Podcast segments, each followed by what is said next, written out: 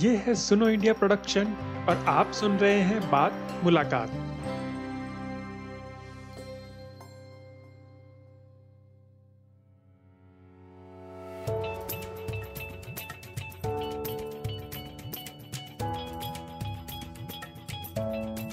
नमस्कार, मैं हूं काम्या पांडे, आपकी होस्ट, और आज के इस पॉडकास्ट एपिसोड में हम कोविड टीकाकरण से जुड़े कई मुद्दों जैसे कि टीका क्यों लगवाना जरूरी है, उसके इफेक्ट्स एवं साइड इफेक्ट्स क्या हैं और टीकाकरण के इर्द गिर्द फैली गलतफहमियों पर चर्चा करेंगे। पिछले कुछ दिनों में हमने देश भर में कोविड महामारी की दूसरी लहर देखी, जो कि पहली लहर से भी ज्यादा खतरनाक है, और इसमें जो मौत का आंकड़ा है वो भी कई गुना ज्यादा है पहली लहर से। इस लहर में पहली लहर की तुलना में 18 से 44 की उम्र के लोगों को भी बड़ी संख्या में प्रभावित हुए देखा गया है। इन्हीं सब चीजों को देखते हुए केंद्र सरकार को कोविड के टीकाकरण अभियान को 18 से 44 के लोगों के लिए भी खोलना पड़ा है, जो कि पहले सिर्फ 45 साल से ऊपर के लोगों के लिए था। हमारे देश में कोविड की वैक्सीन को लेके आज भी लोगों में बहुत गलत अवधारणाएं हैं, जिसके चलते वो वैक्सीन लगाने में हिचक रहे हैं। सरकारी आंकड़ों के अनुसार देश में लगभग 19 करोड़ लोगों को पूरी या आंशिक तौर पे कोविड-19 का टीका लगाया जा चुका है, यानी देश की 14% आबादी को टीका लगाया जा चुका है। लोकल सर्कल्स, एक कम्युनिटी सोशल मीडिया प्लेटफॉर्म के द्वारा किए गए सर्वे के अनुसार 62% भारतीय नागरिकों के पास कोविड के वैक्सीन से संबंधित पर्याप्त जानकारी नहीं है। यह आंकड़े हमें दिखाते हैं कि टीकाकरण में जो कमी देखी जा रही है वो सिर्फ टीकों के अभाव के कारण नहीं, बल्कि उनके चारों ओर फैली गलतफहमियों का नतीजा भी है। ऐसी ही गलतफहमियों को दूर करने के लिए हम जन स्वास्थ्य अभियान छत्तीसगढ़ के साथ जुड़कर ये पॉडकास्ट आप तक लाए हैं। ये podcast Jan Swasthya Abhiyan, all India peoples science network और भारतीय ज्ञान विज्ञान समिट द्वारा आयोजित फेसबुक लाइव का ही एक भाग है, जिसे इस पॉडकास्ट के रूप में आप सुन रहे हैं। इस पॉडकास्ट में आप जन स्वास्थ्य अभियान की संयोजक सुलक्षणा नंदी और उनकी सहकर्मी दीपिका को डॉक्टर टी सुंदररमन, जो कि जन स्वास्थ्य अभियान के वैश्विक कोऑर्डिनेटर हैं, से बात करते सुनेंगे। Doctor T Sundararaman Tata institute of social sciences के स्कूल ऑफ हेल्थ सिस्टम्स के डीन रह चुके हैं और national health systems resource centre के एग्जीक्यूटिव डायरेक्टर भी रह चुके हैं।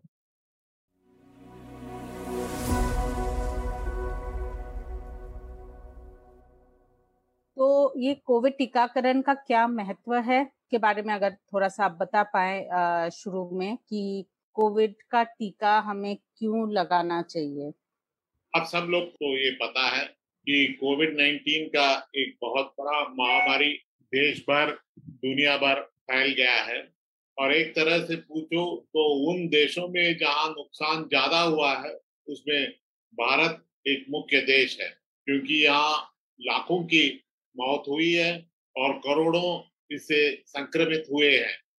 इस संक्रमण से गंभीर बीमारी और मौत से बचने के लिए टीकाकरण सबसे बेहतर उपाय है। ये एक ही उपाय नहीं है, कई उपाय है उसमें से एक है, लेकिन ये ऐसे उपाय है जो हम अपने आप को अपने हाथ में ले सकते हैं और सुरक्षित कर सकते हैं। बाकी उपाय में सारा समाज का भी भागीदारी की जरूरत पड़ता है और पढ़ने पर भी उतना निश्चित नहीं है जितना इसमें है। जो उपाय हमारे पास हैं, जो रास्ते हैं इससे बचने के लिए, उसमें से सबसे उचित आज जो है उसमें टीकाकरण है। संक्रमित होते हैं तो 80-90 लोग तो अपने आप ठीक हो जाते हैं, लेकिन 10-15 लोग इतना गंभीर बीमार हो जाते हैं कि उनको अस्पताल ले जाना पड़ता है। उसकी कष्ट जो है, उसकी डर जो है, उसकी खर्च जो है, उससे पीड़ित होते हैं, और 100 जो संक्रमित होते हैं उसमें 2-3 की मौत हो जाती है। 100 में 2-3 कम लगता है, लेकिन अगर हम देखें कि करोड़ों लोग हैं तो 2 या 3 बहुत ज्यादा हो जाता है। जैसे अगर छत्तीसगढ़ में सब संक्रमित हुए तो मान लो कि 3 करोड़ लोग संक्रमित हुए तो 1 या 2% 6 लाख लोग की मौत हो जाएगी, जो कि आज कुछ 10,000-20,000 में है। तो 1 या 2% कम नहीं होता है बीमारियों के लिए। जनसंख्या की 1-2% कम नहीं होता है और इसीलिए बचने के लिए बहुत जरूरी है। बीमारी के बाद भी कितना दिन बीमार रहेंगे, बीमार तो 1 हफ्ता रहते हैं, उसके बाद कितना दिन प्रतिरोधक शक्ति रहेगा, इम्यून स्ट्रेंथ रहेगा, इसका पता नहीं है और इसीलिए भी ये टीकाकरण लगाने के लिए काफी जरूरी पड़ता है। इसमें और एक बात है, ये काफी नहीं है कि हम अपने आप को लगा लें और हम सुरक्षित हो गए, इससे बात खत्म नहीं है, उसकी शुरुआत है। ये मान लो हमने छत्तीसगढ़ में 3 करोड़ में 2 करोड़ को टीका लगा दिया और 1 करोड़ को नहीं लगाया, तो ये जो कीटाणु है, वायरस कीटाणु रोगाणु जो है, वो बाकी 1 करोड़ में फैलता रहेगा और फैलते समय उसमें थोड़ी थोड़ी करके बदलाव आते रहती है। आप कुछ फैलते फैलते बदलाव इतना दूर चले जा सकता है कि जो पहले इसके खिलाफ प्रतिरोधक शक्ति पा गए थे या तो टीकाकरण से या संक्रमित होकर, अब वो प्रतिरोधक शक्ति नहीं बचाता है और दोबारा इन पर भी महामारी चलेगी। जब तक सब पर टीका नहीं लगा और ये बीमारी फैलने की समस्या ये सारे समाज से उठा नहीं, तो जो टीका से टीकाकरण लगा लिए हैं वो भी बाद में, खैर अभी नहीं, अभी तुरंत नहीं, लेकिन बाद में फिर शिकार हो सकते हैं। इसीलिए हम ये मांग रखे हैं और समाज का ये कार्यक्रम है कि टीकाकरण सबको लगे, ये हमारे अंडरस्टैंडिंग में बहुत जरूरी है। एक जो प्रश्न कुछ लोगों ने पूछा है कि वैक्सीन लगाने के बाद भी क्या कोविड हो सकता है, और उसमें अगर कोविड किसी को हो रहा है वैक्सीन लगाने के बाद, तो उसमें वैक्सीन ने क्या फिर सुरक्षा हमें दिया कोविड से, तो उसके बारे में थोड़ा सा बताइए। एक तरह से हमें समझने की बात है कि वैक्सीन क्या करता है। वैक्सीन हमारे बदन में प्रतिरोधक शक्ति बनाता है। कैसे बनाता है?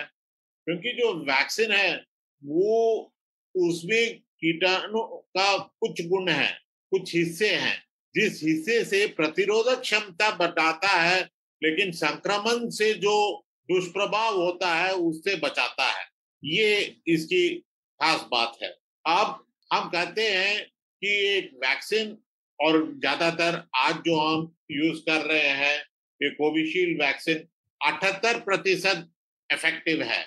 इसका मतलब हुआ कि अगर हम जनसंख्या में ये कीटाणु फैला, संक्रमण फैला, तो जितना लोग संक्रमित होते उसे 78% कम लोग संक्रमित होते अगर सबको टीका लगा रहा था।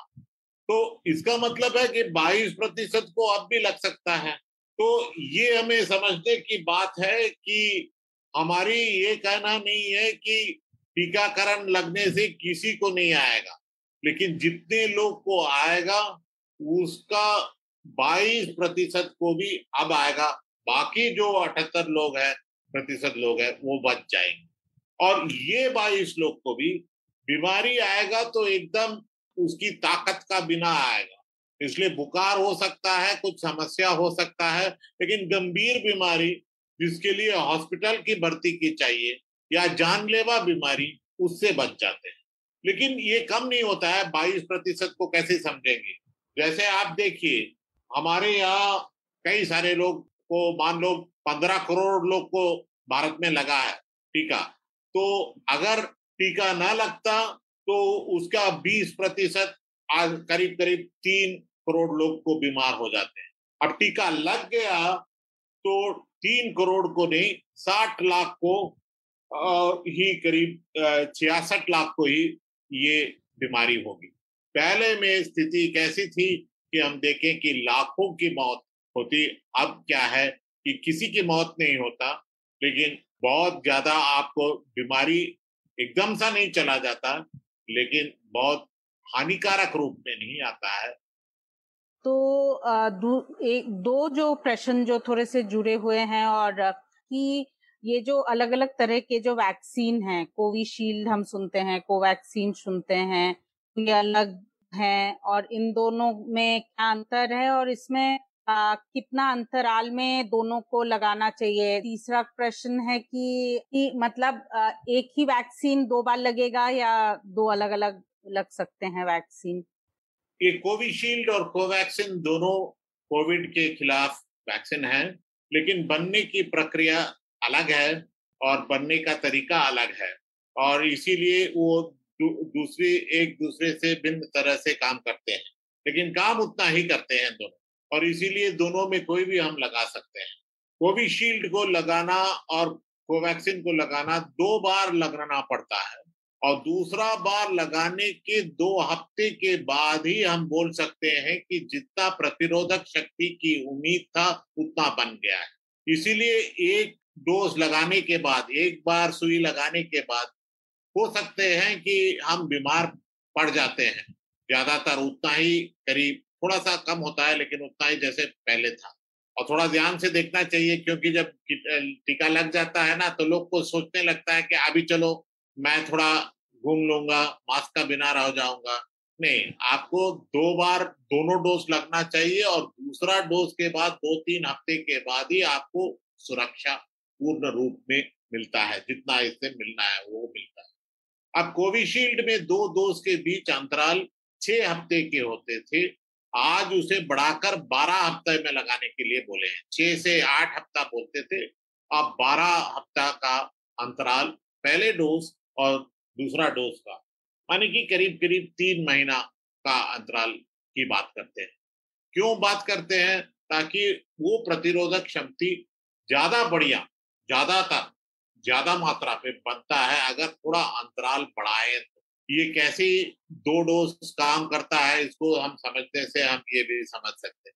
थोड़ा हमारे लिए ये डर की बात भी है कि सरकार इसलिए तो नहीं बढ़ा दिया क्योंकि उसके पास डोज की कमी है, ये सच बात है, लेकिन उनके लिए ये अच्छा मौका निकल गया। लेकिन बात क्या है कि वैज्ञानिक रूप में भी 12 हफ्ता का अंतराल देना उचित है, तो कोविशील्ड के लिए पहले डोज और दूसरे डोज के बीच 12 हफ्ता का अंतराल। थोड़ा 1-2 हफ्ता पहला लग गया या 1-2 हफ्ता बाद लग गया तो बहुत ज्यादा नुकसान नहीं है, बहुत ज्यादा बाद लग गया तो पता नहीं क्या होता है, लेकिन बहुत ज्यादा देर मत दे, इतने में लगा ली। कोवैक्सीन में 1 महीना 4 हफ्ता का अंतराल, तो 4 हफ्ते के बाद दूसरा डोज लगता है। अब एक चीज याद करना कि अगर पहला डोज कोविशील्ड से लगा तो दूसरा डोज कोवैक्सीन से लगाना उचित नहीं है, और आमतौर पर लगाते भी ऐसी नहीं है। लगाने से बुरा हुआ क्या, कभी कभी अच्छा भी हो सकता है, इस पर जान चलती है, इस पर बातें चलती है, लेकिन आज जहां तक की समझ बनी हुई है, आज हमें करने की जो बात है, अगर कोविशील्ड पहला डोज लगाएं तो दूसरी बार भी कोविशील्ड लगाएं, अगर कोवैक्सीन पहला डोज लगाएं तो दूसरी बार भी आप कोवैक्सीन नहीं लगाएं। अभी थोड़ा गांव में ये स्थिति बन रही है कि कई लोग जिन्होंने मार्च अप्रैल में पहला डोज लिया है तो अभी दूसरा डोज लेने में थोड़ा झिझक रहे हैं, क्योंकि बीच में मतलब गांव में किसी तरह की मौतें वगैरह हुई है, तो उसमें उनको लग रहा है कि टीकाकरण की वजह से ऐसी मौतें हुई है, तो डर रहे हैं फिर टीका लगाने के लिए। तो इस तरह की चीजों को अपन गांव में कैसे डील कर सकते हैं, और टीकाकरण के बाद अगर मतलब हमारे पूरे दुनिया भर में और देश भर में क्या आंकड़े हैं कि भाई टीकाकरण के बाद कितने लोगों को कितनी दिक्कतें होती है या कितनी मौतें होती है? इसमें हमें देखने की बात मिलके आती है कि टीकाकरण से दुष्प्रभाव क्या हो सकता है और क्या मौत हो सकता है कि नहीं। ज्यादातर मौत की संभावना इतनी कम है कि करीब करीब है नहीं। अपने अनुभव में आप 1 या 2 भी नहीं देख पाएंगे। अब यहाँ जो अगर 2 या 3 देख रहे हैं तो हमें सोचना है कि क्या बात है, और कुछ तो नहीं है, और है तो किस चीज पर है। 1 या 2 चीजें पे हमें ध्यान देने की जरूरत है। एक तो है कि कई लोग, अगर हम बुजुर्ग लोग की बात करते हैं और 1 करोड़ लोग को हम लगाते हैं, तो उनमें तो कुछ की मौत 1 साल में होगा ही, इसका बिना भी हो जाता है। और अगर सारे जनसंख्या में लगाएं तो ये टीका तो कोविड से ही बचाता है, बाकी मौत से नहीं बचाता है। और जो बाकी कारणों से मौत की होता है, आज भी हो रहा है। अब कोई और गांव में देखे तो आपको मिलेगा 1-2 मौत तो हमको मिलता है, और ये मौत आप टीकाकरण के बाद हुआ ये दुख की बात है, लेकिन टीकाकरण के कारण हुआ ये अलग चीज है। इसका मतलब नहीं है कि दुष्प्रभाव नहीं है। दो तरह की दुष्प्रभाव है, एक जो हल्का दुष्प्रभाव और एक जो हम बोलते हैं गंभीर दुष्प्रभाव। हल्का दुष्प्रभाव में ज्यादातर लोग को ये टीका लगने के बाद एक दिन के लिए बुखार आ जाता है, वो 2-3 दिन भी चला जा सकता है, बदन दर्द होता है, सिर दर्द होता है, थोड़ा सा हल्का सा खांसी हो सकता है, ये सब आपको देखने को मिलेगा और 2-3 दिन में वो ठीक हो जाते हैं। आप पैरास्टामोल लिया तो बहुत ज्यादा उससे दर्द भी नहीं होता है, किसी लोग को पैरास्टामोल लेने से भी दर्द होता है, ये होता है, ये हल्का दुष्प्रभाव। इसमें एक दुष्प्रभाव है जो टीका लगने के 1 घंटे के अंदर होता है, वो जो हम बोलते हैं एलर्जी। एलर्जी बहुत कई चीजें से होता है ना, किसी को मछली खाने से होता है, तो किसी को ओल खा जाने से होता है, किसी को कोई पाउडर लगाने से हो जाता है, और कभी कभी हम एलर्जी खाने से इतना जल्दी सांस की तकलीफ यार ये भी हो जाता है ना, चक्कर आ जाता है। और इसीलिए बोलते हैं कि टीका लगाने के बाद 1 आधा घंटा 1 घंटा वहीं रहो, डॉक्टर के पास रहो, और अगर वहाँ कोई उस तरह की एलर्जी हुआ तो उसकी इलाज वहाँ तुरंत हो जाएगी। 1 लाख लोग में 3 या 4 लोग को इस तरह की दुष्प्रभाव भी होता है। लोगों को डर लगने लग जाता है, उनको सोचने को लगता है कि देखो अरे 3 या 4 हो तो हो सके मुझे हो जाए। तो ये सोच के देखिए, अगर आप मालाडी लेते जो आम तौर पर कई महिलाएं लेते हैं, एक तरह की साधारण दवाई है जो एएनएम देती है, तो आपको क्या बोले 1 लाख लोग में करीब 1000 लोग को हो सकता है समस्या, दुष्प्रभाव जो गंभीर दुष्प्रभाव 1 लाख लोग में 1000 लोग को हो सकता है, और इसमें 1 लाख लोग में 4 लोग को हो सकता है। मेरा कहने का मतलब है कि हर दवाई, इवन केवल पैरास्टामोल में, पैरास्टामोल भी खाने से कई लोग को लिवर का पीलिया पड़ सकता है। ज्यादातर लोग को नहीं पड़ता है, लेकिन लाखों में एक को पड़ जाता है, और उन लोग के लिए पैरास्टामोल लेना बहुत खतरनाक है। इसलिए कोई भी आप दवाई देखें, जो हम पैरास्टामोल तो हम सबको देते रहते हैं, कितने बार खा लिए होते हैं आप लोग, लेकिन है उसकी भी दुष्प्रभाव। इसीलिए ये कभी कभी ये हो जाता है कि कारण अगर हम रोकें तो बहुत सारे चीजें हम नहीं कर पाते हैं, और इसकी सावधानियां चाहिए, लेकिन ये डरने की बात नहीं है। और जब हम लोग सोचते हैं तो ये बीमारी आ जाने से मौत की समस्या कितनी ज्यादा है और इससे कितना दूर ये बचाता है, तो इसका जो प्रभाव है वो दुष्प्रभाव से इतना ज्यादा है कि हम इसे लेने के लिए जरूरी। छत्तीसगढ़ के गांव में बहुत सारा इस तरह का एक खबर है कि इससे जो है इनफर्टिलिटी, मतलब उसके बाद वो पुरुष बच्चा नहीं पैदा कर सकता।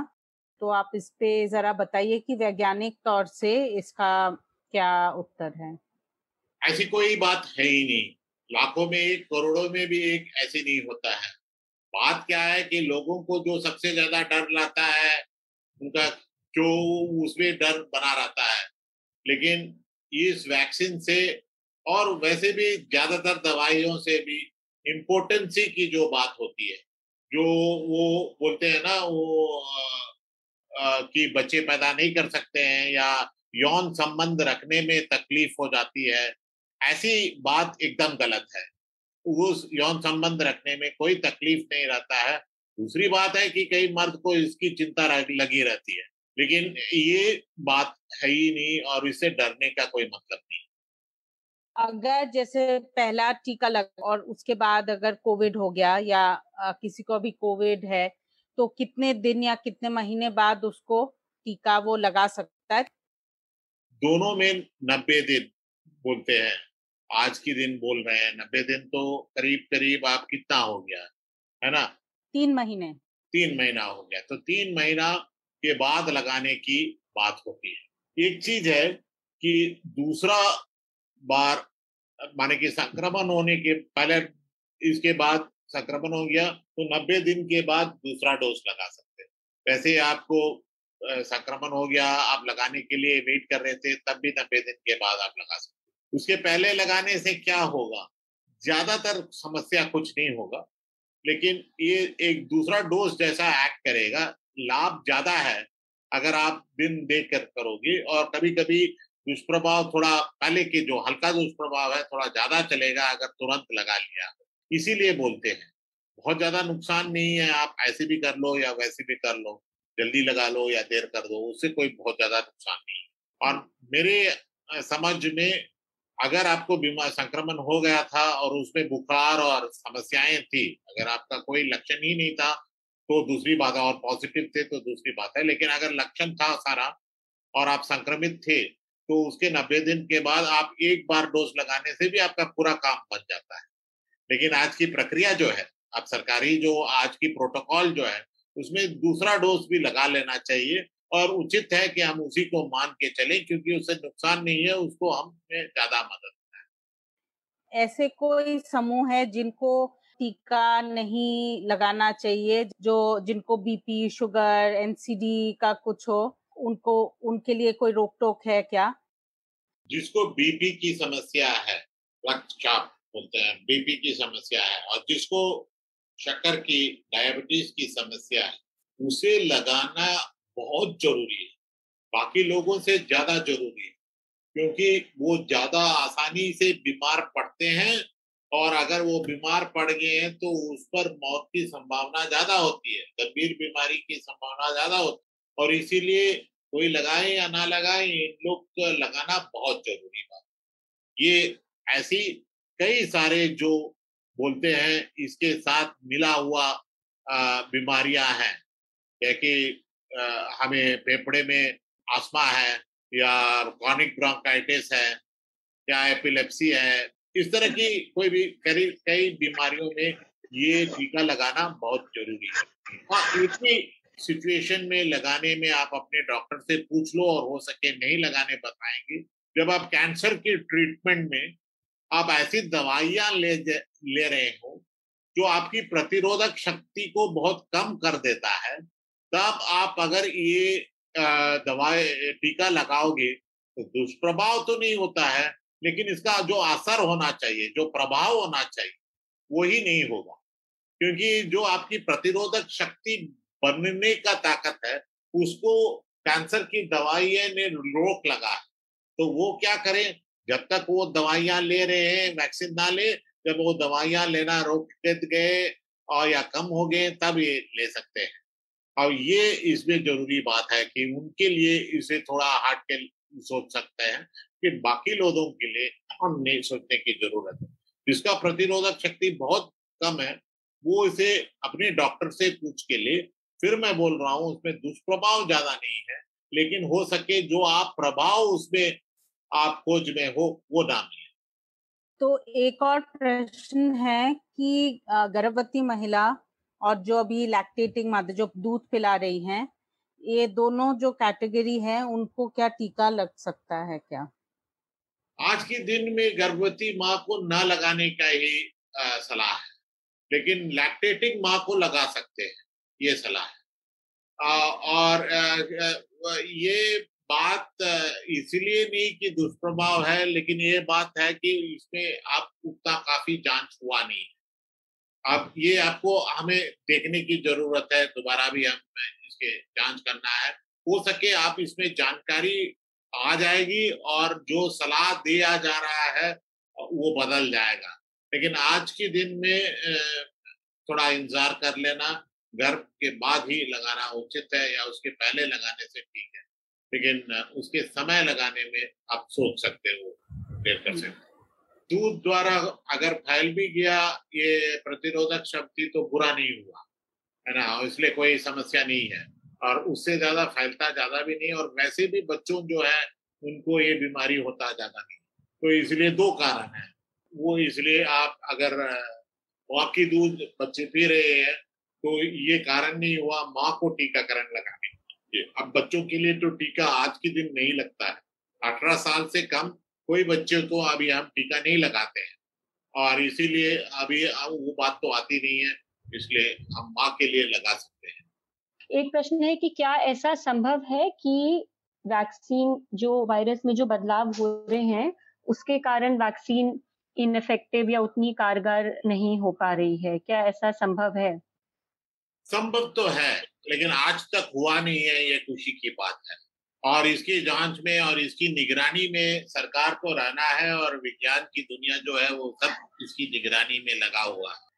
और जितना जल्दी इस संक्रमण को, इस प्रकोप को, इस महामारी को हम खत्म करते हैं, उतना जल्दी हम उस खतरा से हम बच सकते हैं। लेकिन है, और हो सके कि और बदल सकता है। तो एक लास्ट प्रश्न था टीकाकरण से संबंधित, टीकाकरण के बाद कितने दिन तक आराम करने की जरूरत है?